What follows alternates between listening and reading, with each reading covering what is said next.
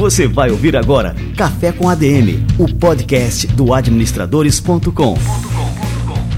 Apresentando Leandro Vieira.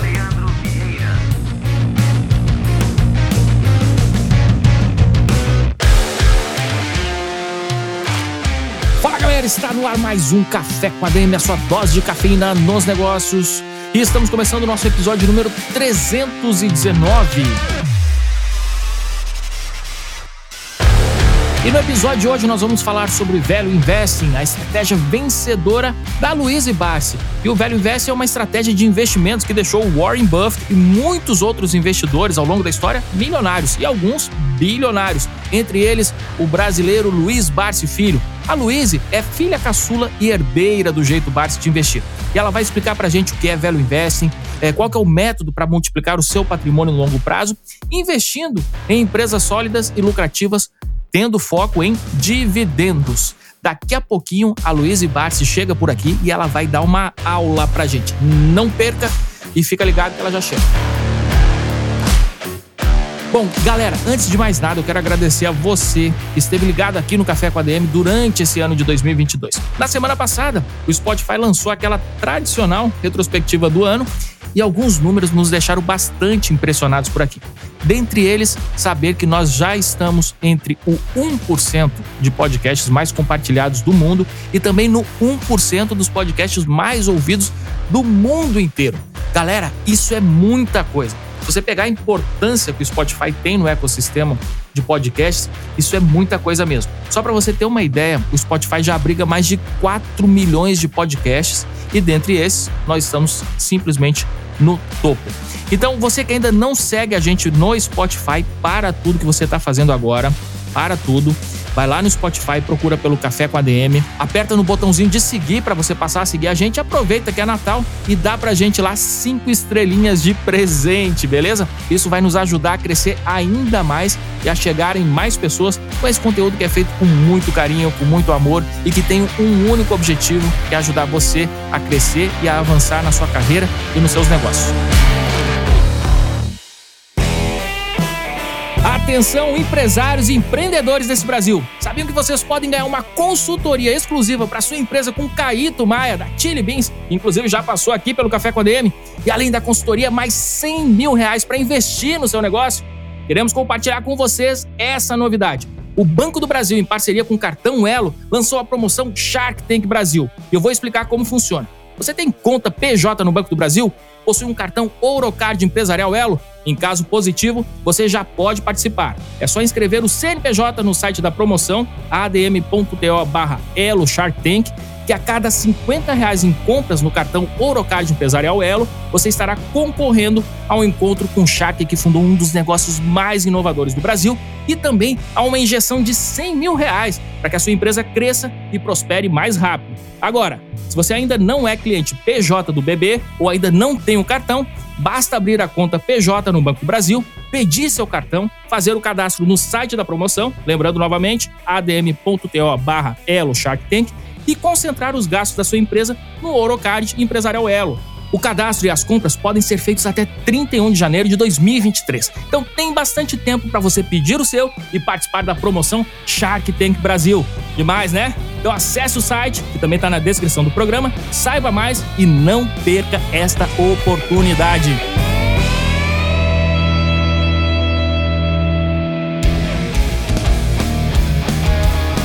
Luiz Barça é economista, formada em Ciências Contábeis e pós-graduada em Mercado de Capitais pela FECAP. Ela é analista CNPI e conselheira administrativa da Eternit SA e conselheira fiscal do Santander, da Clabin e da AES Tietê. Ela é sócia fundadora do Ações Garantem o Futuro. A empresa, que foi fundada em abril de 2019, foi criada com o objetivo de democratizar o acesso aos investimentos para pessoas comuns, com foco em dividendos, com base na metodologia criada pelo Luiz Barsi nos anos 70. Luiz e Barsi, que honra te receber por aqui. Seja muito bem-vindo ao nosso Café com a DM. Ah, que demais, Leandro. Muito obrigada pelo convite. Estou muito honrado de estar aqui. É sempre um prazer é, atender a todos os seus ouvintes e espectadores aí. Que bacana, Luiz. E Luiz, você sempre comenta, né, que o seu primeiro contato com finanças foi quando você recebeu suas primeiras ações de presente do seu pai, o Luiz Bartz, que é uma lenda aqui nos investimentos no Brasil. E você pôde escolher entre gastar o que entrava de dividendos e reinvestir. Como é que esse empoderamento né, para tomar decisões sobre o próprio dinheiro, ainda na adolescência, definiu você como investidora? Conta aí pra gente essa história, Luiz. É, olha, eu iria além, viu, Leandro? Eu acho que o meu contato com dinheiro, enfim, com essa experiência de finanças pessoais, veio até bem antes, né? Eu até conto no prefácio do livro, enfim, que é a biografia do meu pai, que um episódio que me marcou muito, né? Meu pai tinha muito bem estabelecido lá em casa, por exemplo, ganhar presentes. É, Dia das Crianças, aniversário e Natal. Ponto final. Esses são os três eventos no ano em que você tem direito a um presente com tal budget. Então você pode gastar, sei lá, 50 reais. E aí eu me lembro de um episódio em que era meu aniversário de 5 para 6 anos, em que eu queria ter uma bicicleta.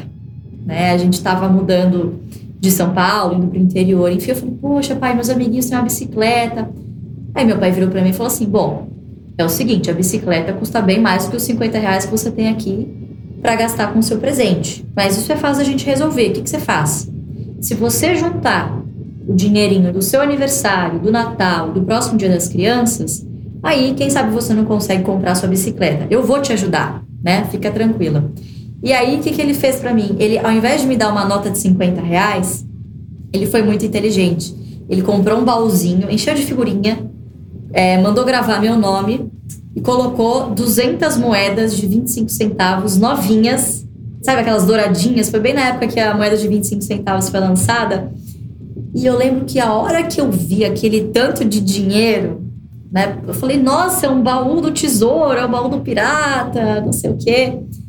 Então, esse foi um episódio que me marcou muito, porque assim, poxa, meu pai é bilionário, ele poderia ter me dado uma bicicleta, mas essa experiência me marcou tanto, foi um negócio tão simbólico para mim, que eu acho que não é sobre o quanto dinheiro as pessoas têm, mas o desafio é como repassar esses valores, né, de que dinheiro é importante sim, mas que ele não cai de árvore, né? Você precisa, obviamente, ensinar o valor do dinheiro. Então, esses pequenos ensinamentos, o fato de eu não ter sido uma criança, uma adolescente que tinha tudo o que queria, foi uma criança que ouvi nãos ao longo do meu crescimento, me ajudou muito a ter uma relação saudável com o dinheiro. Né? E aí esse segundo momento veio de fato lá com os 14 anos, em que meu pai montou uma carteira para mim. Então esse efetivamente foi a primeira vez que eu tive contato com a formação de uma experiência de ter uma renda. Então quer dizer, se a Ultrapar, que foi a empresa que ele comprou para mim na carteira, não gerasse lucro, eu não teria dividendo. Se eu não tivesse dividendo, eu não teria mesada aquele mês. Então, quer dizer, é um mecanismo muito legal. E, e, é o que acontece se você não trabalhar, você não vai ter o salário no final do mês. Se você não se programar para o seu futuro, você não vai ter uma renda mais caindo lá na frente, né? Obviamente a sua expectativa de renda ela vai decaindo ao longo dos anos. Então, se você não se programar ao longo da vida para suprir isso com uma renda passiva lá no futuro, você vai ter que recorrer ao INSS. E veja a calamidade que é as pessoas que hoje precisam depender do Estado para sobreviver, né? Não é nem viver confortavelmente, é sobreviver. Então, acho que foi uma lição muito profunda aí, foi as duas coisas que me marcaram muito. Que legal. Assim, eu fico curioso, até como pai, né, de como a gente deve passar esse tipo de educação financeira para os filhos. Então, assim, achei super interessante essa preocupação né, do seu pai de mostrar que as coisas não caem do céu, né, que existe algo que você deve trilhar para poder conseguir conquistar um determinado objetivo. Mas falando especificamente de ações, quando você ganha lá aos 14 anos, né, essa carteira de ações, como é que você absorveu os conhecimentos nessa questão, o que está por trás, os fundamentos, né? Então, assim, Ultrapar, por que, que é uma empresa boa, né? Por que, que ela paga bons dividendos? É, enfim, eu não sei como é que funciona isso na cabeça de um adolescente de 14 anos, aí né, como é que nós, como pais, podemos passar esse tipo de educação para os filhos. É, é que a bolsa muitas vezes é vendida, né, como ah, o mercado financeiro como um negócio inatingível e que se dissocia do mundo real. Não é verdade. A Ultrapar, por exemplo, é dona dos postos Ipiranga. Poxa, você quer mais real e mais coisas do dia a dia do que o posto em que você abastece, né? Aí, obviamente, ele foi me explicando: ah, olha, você prefere ser dona de um ou dois postos de combustível, ou você quer ser uma pequena dona de todos os postos de piranga do Brasil. Né? Então é um trabalho que ele é construído meio que virou um hobby entre nós. Então não é um negócio que, ah, toma aqui a sua carteira, toma conta. Não, acho que isso tem que meio que virar um hobby de família, entende? Falar sobre dinheiro tem que ser uma coisa costumeira dentro de casa, não um evento, sabe, super especial. Então, pra gente era meio que um negócio de dia a dia. Às vezes no café da manhã a gente tava conversando, ai, pai, poxa, como é que tá indo minhas ações? Então, eu acho que tornar isso um assunto rotineiro dentro de casa, né? Muito bacana. Bom, e essa estratégia de investimentos né, que vocês disseminam aqui no Brasil é a do Value Investing, né? Investimento em valor, numa tradução livre. Eu queria que você explicasse para a gente né, do que, que se trata e a que perfil de investidor é, esse tipo de investimento é indicado. Então, o que é o investimento em valor? Não poderia ser mais simples. É você buscar um bom ativo, certo? Que esteja naquele momento cotado por um preço menor do que o que ele realmente vale. Então, eu acho que isso serve para tudo, né? É achar as promoções. Então, é muito curioso esse mecanismo, né? Porque quando a gente está falando de investimentos, não necessariamente isso se aplica. Então, a gente está chegando próximo de um período de Black Friday aí, que todo mundo fica caçando boas oportunidades. Mas quando uma boa empresa cai na bolsa, ao contrário, as pessoas fogem. Então, é o único tipo de promoção que as pessoas fazem questão de não aproveitar. Mas por quê? Porque falta justamente essa educação de você dissociar simplesmente mercado financeiro de vida real. Quando você vai à bolsa, você está se tornando sócio de boas empresas. Né? Então, o velho investing, ele nada mais é do que isso, você se tornar sócio a longo prazo de boas empresas que estejam cotadas a bons preços e, na nossa estratégia especificamente, que também paguem bons dividendos. Né? Por quê? Porque é uma estratégia que foca muito na geração de renda futura. Porque na nossa concepção, o que vai pagar os seus boletos no futuro é renda, não é patrimônio. E aí muitas pessoas acabam confundindo, né? Então, ah, quer dizer que a valorização do patrimônio não importa. Veja, não é que não importa, mas ao você fazer um bom trabalho inicial de se certificar que você tem boas empresas na sua carteira, né?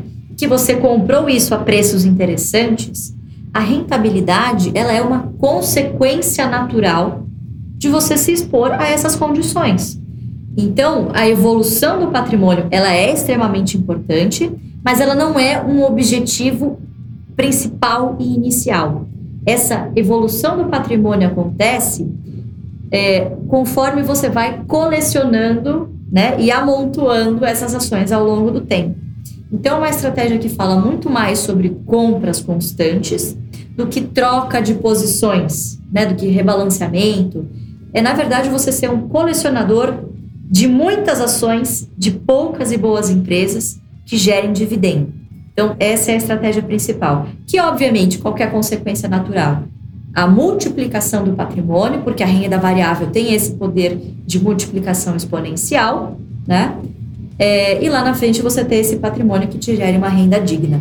Então, uma coisa não se dissocia da outra, mas a evolução do patrimônio é algo que você tem que esperar o longo prazo fazer o seu papel, o papel dos reinvestimentos. Né? Então, o juro composto ele tem como principal variante o tempo, né? que é o N, que é a única variável exponencial na equação. Então, é, é tempo e paciência.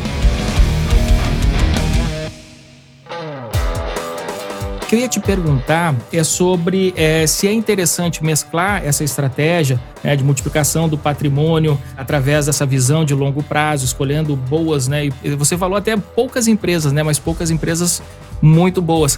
E essa também é a estratégia que o Warren Buffett adotou e se tornou aí o maior investidor do mundo. E o Luiz Barnes também enriqueceu nessa base, né, seguindo essa filosofia. Mas essa perspectiva, como você falou, ela é sempre em médio e longo prazo, né? Longo prazo, é, sobretudo. Você acha que é interessante mesclar essa estratégia com outras estratégias de investimentos que tenham foco mais em curto prazo? Ah, aquelas ações, enfim, que estão descontadas agora, que têm um grande potencial de crescimento, small caps, enfim, toda é, isso que a gente ouve, né? Falar sobre o mercado financeiro? Olha, eu acho que é interessante, né? Mas antes disso, eu acho que a pessoa precisa ter muito bem definido que é o seguinte: ela precisa separar os recursos dela em três caixinhas, né? Primeiro, fazer sobrar no final do mês. e o que sobra dividir em três caixinhas. Então, a caixinha do curto prazo, que é reserva de emergência, é, aquele dinheiro que vai ficar na conta corrente, que é para gastos de lazer, por exemplo. Uma segunda caixinha que é para objetivos de longo prazo, né? Então, eu não imagino, por exemplo, você colocar o dinheiro que você quer comprar uma casa, que você quer fazer um intercâmbio, que você tem um plano de médio prazo, vai casar, sei lá, alguma coisa do tipo, e você coloca isso na bolsa. Isso é especulação, isso a gente é contra. É, existe um risco muito grande de você perder um dinheiro que você vai precisar, já tem um destino definido, e acaba virando um cassino. Não é isso que a gente acredita. Então, ter uma caixinha de médio prazo, e essas duas caixinhas, obrigatoriamente, na nossa opinião, é renda fixa e aí você tem uma terceira caixinha em que você pode enquadrar tanto essa estratégia que nós defendemos, que é de longo prazo, né? tanto outras estratégias adjacentes que sejam para ganhos rápidos ou ganhos de médio prazo, né? swing trade, enfim. Mas são coisas que nós, sendo bem honestos, não praticamos, né? porque a gente acredita realmente que a grande geração de valor vem de duas coisas: do tempo e do reinvestimento, né, que é o que as pessoas chamam de bola de neve. Só que, infelizmente, às vezes as pessoas se frustram porque é, isso acontece inevitavelmente conforme o tempo vai passando. Então, é uma mescla de paciência com disciplina, o que acaba conflitando um pouquinho com essas outras estratégias de curto prazo. Então, desde que não afete esse planejamento de longo prazo, a depender do poder de aporte dessa pessoa, porque assim, falando da massa de brasileiros, né, Leandro? Hoje, em média, o investidor chega na bolsa com um aporte de 200 reais por mês. Então, sendo bem sincera, assim, é, você colocar 200 reais, você vai ter que escolher uma estratégia, no máximo duas, para você aplicar. A falta de foco na bolsa é um grande problema, porque você não vê nem rentabilidade, nem dividendos caindo na conta. Né? Então, eu diria que para o investidor que está entrando pequeno no momento, é, escolha uma ou duas estratégias e foque. E faça o mais importante, que é investir em você mesmo e focar, obviamente, na sua geração de renda principal, que é o seu trabalho, para que sobre mais no final do mês e para que você invista mais. Né? Então, a gente não pode esquecer dessa equação também. Eu achei bacana que você citou é, essa questão da primeira fonte de receita da pessoa, que é o trabalho, né? seja um negócio, enfim, um emprego. O que a gente tem visto, Luiz, por exemplo, né, desde que se tornou algo bastante popular e que está na moda se falar sobre investimentos e tem todo o trabalho dos influenciadores nisso também. Você também é uma grande influenciadora nessa área. É, mas assim, o que a gente vê é que tem muita gente correndo para a Bolsa para buscar enriquecer, como se ali fosse né, a principal fonte possível de geração de receita. É, qual que é o risco né, de enxergar, esquecer esse outro lado que você tem que ter uma fonte em que você vai gerar receita continuamente. E qual que é o risco, né, de correr com muita sede ao pote, como a gente tem visto acontecer, né? As pessoas, né, procurando, por exemplo, investimentos de alto risco em criptomoedas, é, enfim, falei aqui em alguns também, né, a small cap que vai explodir. É, qual que é o risco, então, Luiz, né, da gente ter essa afobação na hora de investir? Não, Leandro, com uma taxa de juros acima de 10%, Nada como uma taxa de juros alta e um ciclo de aperto monetário mundial, né, com uma possível recessão, para que os investidores tenham um chapalhão de realidade. Né? Eu acho que a gente passou por um período em que as pessoas ficaram muito tempo em casa, né? então a pandemia trouxe esse diferencial do tipo boa parte da população ociosa, vamos dizer assim, em casa, com tempo livre, conectado, precisando se ocupar de alguma coisa, senão vai enlouquecer ali com filho, cachorro, papagaio, né? muita coisa acontecendo, então eu preciso me distrair. Então, a atenção estava voltada para a internet, para o digital. Né? Isso foi importante porque acelerou diversos processos de digitalização. Eu diria que em todas as indústrias, né, até nas mais conservadoras, hoje, por exemplo, é, mudou a nossa relação de trabalho. Então, muita coisa mudou. E naquele momento, quando a gente estava com uma taxa de juros baixíssima, que chegou a 2%, você olha para uma renda fixa, você se sente muito pouco estimulado a deixar o seu dinheiro parado ali. Inevitável. Então, o que, que ocorre? O brasileiro começou a perceber que ele precisava tomar risco. O que, que isso implica naturalmente? Quanto maior a demanda por um tipo de produto, obviamente vai ser maior a oferta. Então, o que, que vai acontecer? Uma taxa de juros a 2%, você se sente muito mais confortável, por exemplo, em pagar um pouco mais caro por uma ação que está fazendo um IPO. Por quê? Porque tem ali embutido um crescimento futuro. Então, o que, que se vê geralmente nesses ciclos em que a taxa de juros está né, numa tendência de baixa? Você está disposto a pagar mais caro por aquilo que vai te entregar maior crescimento, né? Falando de uma maneira mais comum. Que é o que nós analistas chamamos de você trazer o crescimento futuro a valor presente. Então, esse desconto é muito menor, você embute um crescimento muito maior no futuro e paga mais caro por isso. E você tem muito mais gente disponível querendo ter ali uma segunda fonte de renda. Isso vira um trabalho. Né? Eu acho que o investimento ele não tem que ser um segundo trabalho do investidor. Ele tem que ser ali enxergado como aquilo que vai multiplicar no futuro. É assim que a gente enxerga, mas infelizmente a gente teve essas distorções nesses últimos dois anos. Mas eu não tenho dúvida nenhuma que a gente está voltando para uma realidade mais normal em que a pessoa olha para uma taxa de juros de 13,75 e fala: para que que eu vou tomar risco? E você vê boa parte dos IPOs que fizeram até ano passado, se não me engano, três ou quatro só estão ainda no positivo. Né? Então você vê uma gama de empresas que, poxa, com quedas superiores a 50%. Não é todo mundo que entrou com o mindset correto na bolsa. Então, obviamente, a gente vai passar por um período agora de limpa. Então, as ações trocaram de mãos naquele momento para as pessoas que não estavam preparadas para terem ações. Isso eu não tenho dúvida nenhuma. E agora a gente vai entrar efetivamente num ciclo em que quem ficar é quem efetivamente entendeu que este é um jogo de longo prazo. Não tem jeito. Então, eu sou dessa opinião aí que eu acho que esse negócio de fazer o day trade rápido para pagar o croissant vai acabar. É, ganhos exorbitantes, extraordinários com criptomoedas também vai acabar. E eu acho que a gente vai passar por um, uma grande discussão em que, se as criptomoedas quiserem ser vistas né, como um negócio sério, vai ter que passar por algum tipo de regulação. Né? Então, essa questão que houve recentemente com, com a FTX, poxa, é um risco bancário que você está correndo ali. Tem gente deixando ali como uma conta de depósito. Isso é um banco. Isso precisa ser regulado ou situações como essa vão continuar acontecendo. E não necessariamente é um problema das moedas, das criptomoedas, mas é um problema sistêmico. Então eu acho que cada vez mais a gente vai caminhar para essa discussão regulatória também. Luiz, você enfatiza muito essa expressão, né? Longo prazo. Eu também sou dessa filosofia. Agora, isso acaba, de certo modo, afugentando as pessoas que têm uma idade um pouco mais avançada que estão começando agora a investir. Você acha que essa mesma estratégia é certeira também para pessoas, enfim, que estão aí acima já de 40, 50 anos e que estão começando agora a investir? A minha avó Mirna, eu sempre conto essa história, é a minha avó, é familiar direta nossa, morria de medo de ações. Eu falei, vó, experimenta, vamos lá, eu te ajudo, né? Peguei na mão dela. Isso ela tinha 80 anos, faz 7 anos.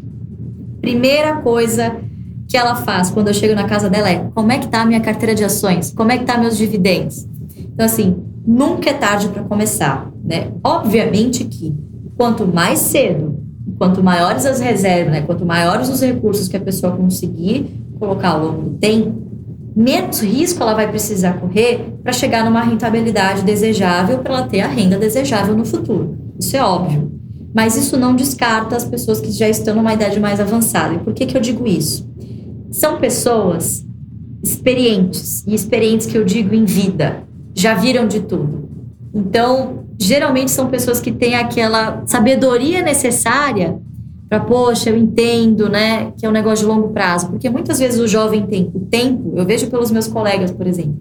As pessoas têm o tempo, estão começando a ganhar bem agora, né, na faixa dos 30 anos, né, 30, 40 anos chega no, no auge das suas carreiras, mas as tentações em volta são muito grandes.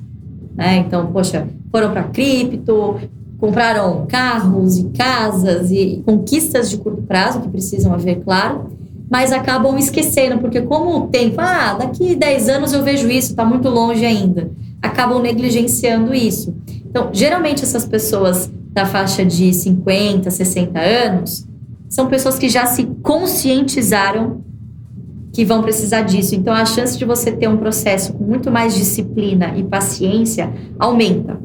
Que aumenta também é o poder de fogo para você aportar. Então, via de regra, são pessoas que, poxa, formaram poupança ao longo dos anos, então tem lá as suas economias guardadas, muitas, inclusive, por exemplo, na poupança, né? E dá para a gente educar esse cidadão de uma maneira que ele possa formar um portfólio com algumas coisas mais arrojadas, mas outras coisas conservadoras e moderadas que possam gerar renda, né? Obviamente, muito melhor do que a poupança, muito melhor do que um CDB, enfim. Então, investir nunca é tarde para começar. Né? Eu sempre gosto de usar esse exemplo aí da minha avó Mirna, que o maior prazer dela, por exemplo, é às vezes a gente sai para almoçar, enfim, ela paga o almoço de todo mundo com o dividendo que ela recebeu. Ela paga um remédio dela, ela paga hoje com o fluxo de dividendos dela. Quer dizer, uma coisa inimaginável para alguém que tinha 80 anos e estava com tudo na poupança, né? Então, acho que, obviamente, guardadas as devidas, né, respeitando a situação financeira de cada um, né, das finanças pessoais de cada um, é possível sim.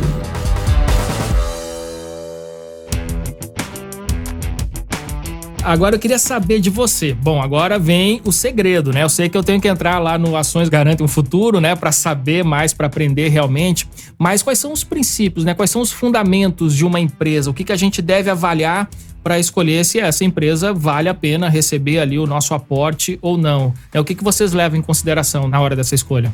O dividendo, né? Muita gente interpreta o dividendo como o dinheiro da empresa que sai de um bolso e entra para o outro não é bem assim que funciona. Né? Eu já vi muita gente dizendo, por exemplo, que empresas que pagam dividendos não geram valor ao acionista, ao contrário, né? estão deixando de crescer. Não é bem assim que funciona. O dinheiro ele não tem carimbo, ele funciona como o fluxo. Né? Então, o fluxo financeiro de cada empresa funciona de maneiras muito particulares.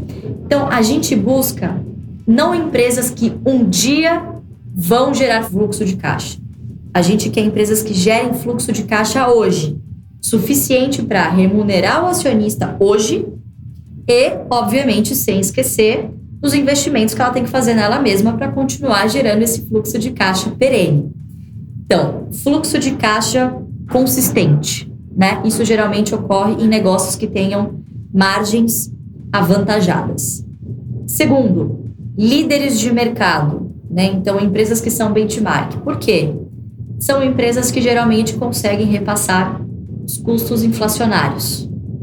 E terceiro, empresas que tenham políticas bem definidas de distribuição de dividendo. Não adianta nada você ter uma empresa que gera bastante margem, mas que já falou, olha, minha cultura é de não distribuir dividendo, né? E todos esses critérios passam pela perenidade do negócio. Então, evitar, por exemplo, setores muito cíclicos, né? Então, para sintetizar algumas dessas características, a gente acabou criando um, um acrônimo muito simples, que é o BEST. O que, que é o BEST? São os cinco melhores setores que geralmente acabam agregando todas essas características, todos esses pilares centrais. Então, BEST, bancos, energia, seguro, saneamento e telecom. Né? São setores resilientes da economia. Ah, a gente, quando teve a pandemia, por exemplo, foi muito emblemático. Você chegava em casa, você tinha que acender o interruptor da sua casa, senão né, ninguém vive sem energia. Água. Poxa, se você não pagar a sua conta da Sabesp, ela quer saber, ela vai cortar sua água. Ela não está nem aí se você não está de acordo com o reajuste que ela colocou lá para você. Se a bandeira é vermelha. A bandeira é vermelha e pronto, e você vai ter que engolir, senão você vai ter a sua água cortada, você entende? Então, em momentos de crise, você ter os seus investimentos pautados em negócios como esse, que são resilientes, faz toda a diferença porque você cria uma perenidade e você cria uma previsibilidade tal em que você pode ter flutuações nos seus dividendos, mas você tem uma certa, eu não diria garantia, mas você tem ali uma estabilidade, vamos dizer assim, certo? Desse fluxo de renda que vai entrar para a sua carteira, né? Que vai formar, obviamente, a sua renda lá na frente. Então, esses setores BEST, que são basicamente de serviço, não é mesmo? Essenciais, costumam ser muito emblemáticos de empresas que, sem dúvida nenhuma, não faltam na carteira do investidor previdenciário porque reúnem justamente essas características, né? E repare que o dividendo ele é muito importante, mas ele não é o critério número um. Então, por exemplo, se é uma empresa que distribui dividendo, mas poxa, ela está queimando caixa, está deteriorando a estrutura financeira da empresa para pagar um dividendo, essa empresa não entraria simplesmente por ela ter um dividend alto no mercado. Então, simplesmente você traçar um ranking. Quem está pagando mais dividendos hoje? Pum, e apertar o botão, também não é sobre isso, entende? Porque o investidor pode se frustrar, por exemplo, com uma Petrobras, que ninguém sabe o dia do amanhã se vai continuar com esses dividendos generosos ou não. Empresas de commodity, por exemplo, vira e mexe passam por ciclos. Obviamente, quando o ciclo está favorável, está de alta, Vale, por exemplo, essa empresa vai ser uma excelente pagadora de dividendos. Mas e os próximos 10 anos? Esse investidor pode se dar o luxo de ficar 5, 6, 7 anos sem receber nada com esse ativo na sua carteira? Muito provavelmente não, se o objetivo é renda. Então, todos esses critérios têm que ser observados. Perfeito. Né? E quando é que é a hora de sair de uma ação? É, a gente tem vários casos de empresas boas que durante um bom tempo foram boas pagadoras de dividendos e que há algum tempo já não estão distribuindo tanto assim. Né? É interessante você segurar esse papel na carteira por conta desse comportamento passado, lembrando sempre né, que o resultado passado não é garantia de resultado futuro. Né? Exatamente. A gente costuma brincar o seguinte: existem dois tipos de empresas que não distribuem dividendos: as que não querem e as que não podem. As que não podem, obviamente, não faz sentido, porque às vezes a margem é tão pequena, por exemplo, varejo, que nem se ela quisesse, não sobra para remunerar o acionista. Né? Ela precisa estar tá sempre investindo em marketing, precisa ter né, um capital de giro robusto, senão a operação cai por terra. Então, alguns setores estruturalmente já não entram nessa estratégia, que são os setores que não podem, né, de jeito nenhum, e não poderão pagar dividendos. Então a gente sempre olha para as empresas que querem pagar dividendos, né? podem e querem.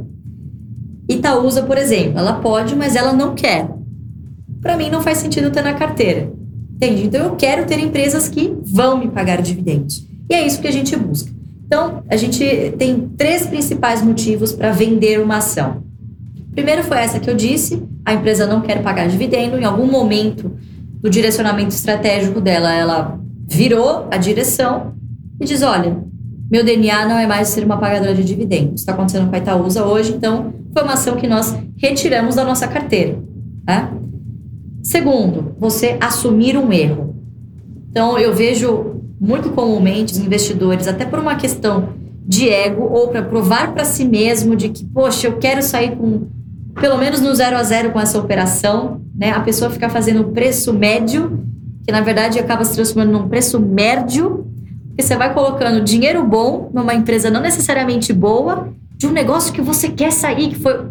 Você nem sabe o que aquela ação está fazendo na sua carteira. Então foi a dica do amigo, né? Você estava no barzinho e fala, porra, compra isso aqui, isso aqui vai bombar, e aí não é nada disso. Então, assuma os seus erros.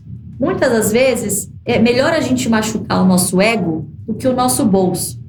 Né? Então, esteja preparado porque o mercado vira e mexe vai ferir o seu ego. Esteja acostumado com isso. Então, assuma os seus erros. Já assumi vários erros. Então, lá atrás comprei BRF super caro, puta, e fiquei fazendo preço médio, me enrolando e perdendo meu sono por causa da empresa, que nem faz parte da minha estratégia, mas por um burburinho ali, falei, puta, isso aqui vai subir. Não subiu, só caiu, só perdi dinheiro, só perdi meu sono. Então, eu falei, ah, quer saber? Vendi, assumi esse erro e falei: esse erro nunca mais vou comer. Né? Então serve para isso também. E terceiro, que não é uma coisa muito óbvia e que passa por um, um hábito do investidor de acompanhar as empresas que ele tem em carteira, é a perda do fundamento.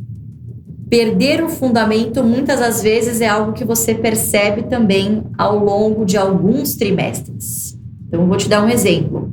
Lá atrás, a Ultrapar tomou a decisão de começar a diversificar os seus negócios. Né? Isso já é um negócio que acaba acendendo um pouco a luz amarela. Né? E aí ela decidiu comprar o negócio de varejo farmacêutico, a Extra Farma na época, né? sobre aquela tese de investimento de que ah, todo posto de gasolina vai ter ali uma loja, né, uma farmácia, enfim, porque hoje você sabe, mas os supermercados, por exemplo, podem vender remédios também, né, numa área separada. Então ela foi por essa tese de investimento que acabou se provando falha, né? Foi um investimento altíssimo num negócio que a companhia não tinha expertise nenhuma, que é varejo, que é outro bicho completamente diferente do que ela fazia. E ali já acionou uma luz vermelha para gente. A empresa está fugindo completamente do escopo né, da tese de investimento que a gente via lá no início. Então, para a gente, perdeu o fundamento. E a gente acabou se desfazendo dessa posição de ultrapar. Isso já faz um bom tempo, né? E não que a gente seja gênio, mas, poxa, de fato a empresa veio numa trajetória extremamente negativa nesses últimos cinco anos. Né? Uma empresa que hoje está tentando, de novo, voltar às suas origens, quer dizer, se desfez desse negócio da Extra Farma e, de fato, está tentando voltar para o seu core business. Essa questão de timing de venda, não necessariamente você vai acertar, né? Ah, vou vender no topo. Não. Eu acho que passa muito também por uma educação do investidor de se conhecer e ele entender o que ele quer para a carteira dele e o que ele não quer. Muitas vezes você começando pelo que você não quer já é um filtro muito eficiente para você fugir de alguns erros aí pelo caminho. Legal. Olha só, estamos tendo uma aula aqui com Luiz e Barsi. Eu estou curtindo demais aqui esse nosso bate-papo, mas agora eu queria saber de um tema polêmico, né? Já que a gente está falando aqui de dividendos, volta e meia aparece aqui em discussão a questão da tributação de dividendos. E aí eu queria saber qual que é o seu posicionamento com relação a isso, né? E como é que isso pode impactar as estratégias tanto dos investidores, especialmente os pequenos, e aqueles que estão fazendo uma poupança, né? Investindo, fazendo uma poupança para aposentadoria. Muitas pessoas não sabem, mas o dividendo ele era tributado até 1995. Em uma decisão que acabou se tomando no STF, que demonstrou que a tributação do dividendo poderia ser considerada uma bitributação, que é algo que vai contra, inclusive, a nossa Constituição. Né? Então, foi tomada essa decisão, o dividendo foi isento e foi criado o juro sobre capital próprio como um incentivo justamente das empresas reinvestirem. Né? Então, o juro sobre capital próprio hoje é uma despesa dedutível. Tá? Então, isso vem desde 1995. A estratégia de dividendos existe ao redor do mundo. Né? Ela não caiu por terra, sendo que o dividendo é tributado lá fora. Então, primeiro ponto. Segundo ponto, nossa estratégia nasceu na década de 70, quando o dividendo também era tributado. Né? Então, basicamente, o que vai acontecer, muito provavelmente na prática para o investidor, é que todos os proventos se tornem um JCP, que hoje já é tributado em 15%. Né? Então, na prática, na vivência, não vai mudar muito. Né? O que eu acho que a gente vai precisar discutir muito intensamente nos próximos anos é como isso vai ser feito, para que não seja enxergado como um desestímulo à poupança. Né? Poupança, no termo geral, do termo poupar, né? não do produto financeiro. Muito porque o nosso mercado hoje ainda é extremamente incipiente. A gente está vendo um boom de pessoas físicas investindo apenas desde 2018. Se você pega esse gráfico antes da evolução, cara, era uma linha reta ali de 500, 600 mil investidores de bolsa, né, de renda variável. E isso deu um salto, obviamente, dos últimos cinco anos para cá. Então, seria muito prejudicial para a estrutura de capital e de financiamento do nosso país se a gente parasse esse movimento agora, né? Seria prejudicial para todos, eu diria. Então, eu acho que a gente precisa, quando fala de tributação de dividendos, ir muito além. A gente falar da reestruturação, de fato, de uma reforma tributária que torne o nosso sistema tributário muito mais eficiente e que ele tribute quem tem que ser tributado. Hoje, as nossas empresas são tributadas em 34% no IRPJ. Mas se você faz os cálculos ali de todos os impostos que você tem também na cadeia, o Brasil é hoje o sistema tributário mais complexo e mais caro do mundo. Então, há um desestímulo muito forte ao empreendedorismo. Né? o empreendedorismo ele tem que ser entendido como a grande máquina que traz inovação para o país, que traz eficiência produtiva. Né? E hoje, infelizmente, são esses elementos que são tributados. Né? Então, eu acho que a gente vai precisar fazer um escopo de discussão muito mais amplo do que simplesmente tributar o dividendo né? e manter a alíquota de RPJ do jeito que está. Né? Infelizmente, eu acho que a gente fizer isso, vai ser um retrocesso muito grande e eu tenho muitas dúvidas de quanto mais a gente pode aumentar a carga tributária do nosso país. Eu não sei quanto mais o brasileiro aguenta pagar de tributo, né? E continuar nessa ineficiência, né? Então eu acho que a briga vai ser boa, viu, Leandro? Eu não acho que vai ser instalar o dedo o dividendo vai ser tributado, não. Eu acho que a gente passa por discussões muito importantes, né? E que mexem no bolso de muito empresário aí que inclusive patrocinou ativamente o novo presidente, que com certeza vai vir com essa agenda, né? Então eu acho que teremos fortes emoções por aí, mas de maneira nenhuma, como investidora, eu me preocuparia como isso sendo um empecilho para investir, como isso sendo a pá de cal, né? na estratégia de dividendos, porque o tributo não matou a estratégia de dividendos no mundo. Não sei se o Brasil seria pioneiro nisso, mas eu acredito que não, tá? Muito bom, Luiz. Obrigado por compartilhar a sua opinião, né? Trazer tantos esclarecimentos também sobre esse assunto, que é um assunto que a gente deve discutir mais vezes por aqui. Daria um podcast inteiro só sobre esse tema, né? Agora, Luiz, eu sei que daqui a pouco você tem que sair para participar do lançamento aqui do livro. Como é o nome do livro aqui, do Barça aqui? O Rei dos Dividendos. O Rei dos Dividendos, é ele mesmo, é o melhor título próprio. possível. Então eu queria aqui fechar o nosso podcast fazendo o nosso quadro o Livro da Semana para você poder falar sobre essa obra. Conta pra gente aí.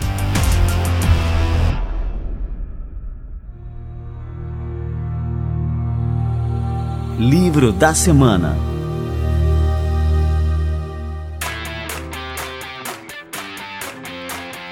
Fico te devendo um exemplar, então, para você também aproveitar. Mas é uma autobiografia. quero autografado. Claro, com certeza. Mas foi uma autobiografia do qual eu tive a oportunidade de participar também ativamente do processo, né? Não sabia que era tão difícil escrever um livro, olha. E, e você sintetizar em 250 páginas uma história de vida de oito décadas, né? Também foi um desafio, porque você tem uma noção, né? O índice Bovespa existe há 53 anos e o Barsi investe há 54 anos. Então, quer dizer, ele literalmente viu de tudo no nosso mercado.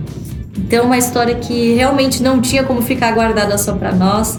Eu acho que esse livro vem como um grande presente, né? Porque a gente precisa aprender como cultura a valorizar os personagens que a gente tem aqui no Brasil, né? A gente tem esse síndrome de vira-lata de sempre prestigiar figuras internacionais, sendo que a gente tem heróis nacionais mesmo, que às vezes as pessoas só conhecem, infelizmente, quando eles já não estão mais aqui.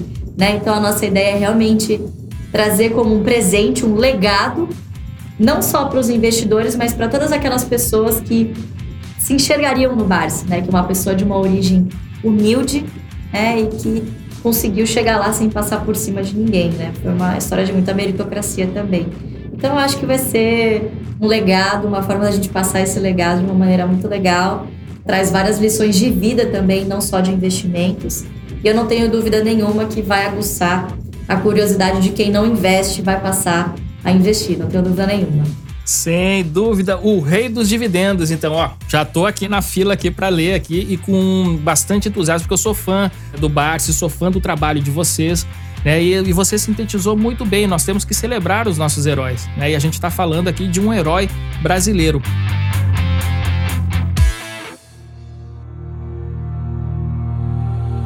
Livro da Semana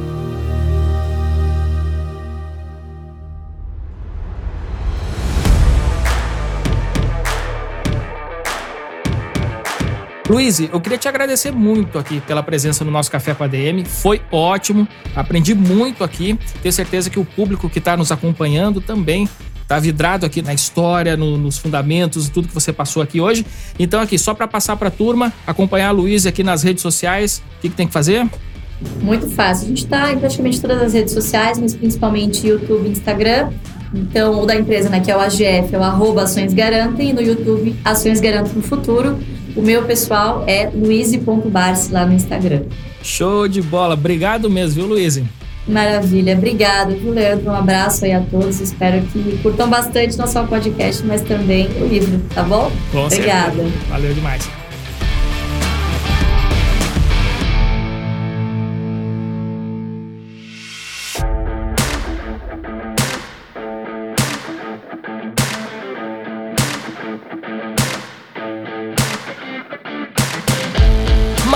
Maravilha, Luiz e Barsi no Café com a DM, botando ainda mais cafeína no nosso café. Sensacional.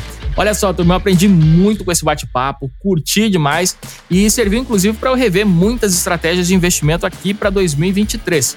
E você, o que, que você achou? Eu não tenho dúvida que você se amarrou também e que você também vai comprar agora a biografia do Barsi, o Rei dos Dividendos, e que você também vai compartilhar esse episódio com seus amigos. É, como eu falei aqui no começo do episódio, nós estamos entre o 1% dos podcasts mais compartilhados do mundo, então não vamos perder esse posto no próximo ano. Entra lá no Spotify, tem um botãozinho super simples para você apertar e compartilhar com seus amigos. Manda no WhatsApp, manda no Instagram. Lá no Instagram, ele gera um story bem bonitinho, marca a gente no arroba café com ADM e também aqui no arroba administradores, para a gente saber que você curtiu esse conteúdo que você compartilhou e a gente também pode dar um, uma recompartilhada por aqui nos nossos próprios perfis. Turma, ano acabando, Café com a DM de hoje também terminando, mas na semana que vem não tem problema. A gente volta com mais cafeína para vocês. Combinados então? Então até a próxima semana e mais um episódio do Café com a DM, a sua dose de cafeína nos negócios. Até lá.